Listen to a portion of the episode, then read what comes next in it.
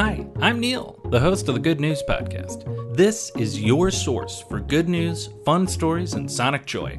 All of this goodness is coming to you from beautiful Chicago, Illinois.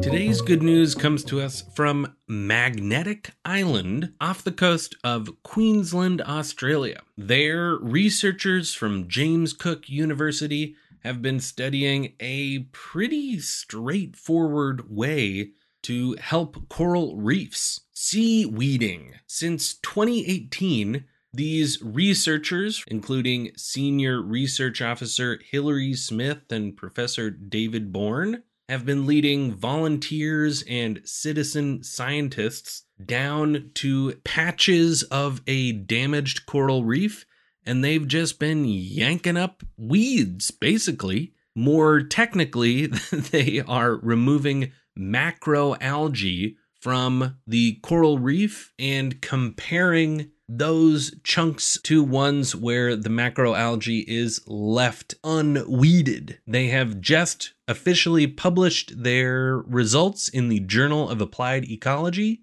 And not only did coral reefs regrow faster once they were weeded, there was an improvement of up to 600% coral regrowth. Wow, we.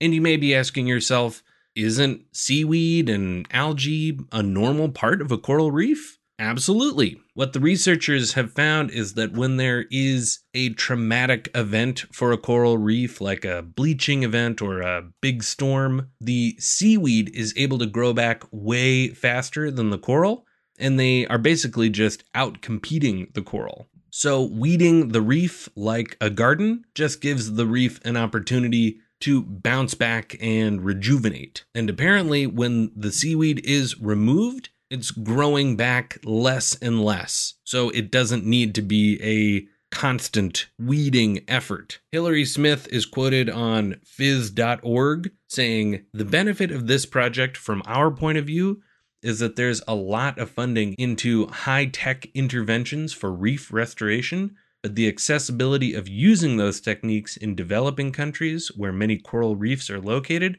is currently limited. This technique, pending future research, is something that could be implemented quite easily by reef managers with limited resources, particularly in these developing or island nations. That is a totally valid and excellent point. I know that here on the Good News Podcast, we have shared news stories about 3D printed reefs. So I for sure have delivered to you some of those high tech solutions when sometimes the simplest solution might be the best. The researchers are quick to point out that the best thing to do for the reefs is, of course, to tackle climate change. But these low tech interventions might be a way to assist the coral reefs in trying times.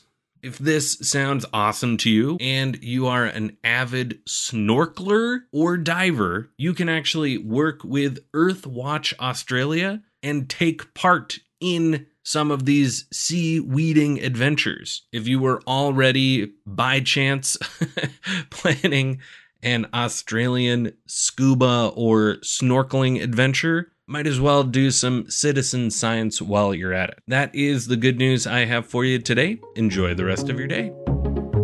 Thanks for listening. If you've got good news or an idea for the show, amazing. Send an email to hello at thegoodnewspodcast.fm. While you're at it, follow us on Twitter at The Good News Pod. If you love the show, think about supporting our Patreon or reviewing us wherever you're getting this podcast from. Both are great. The music you hear on the show is from Poddington Bear. Have a great day.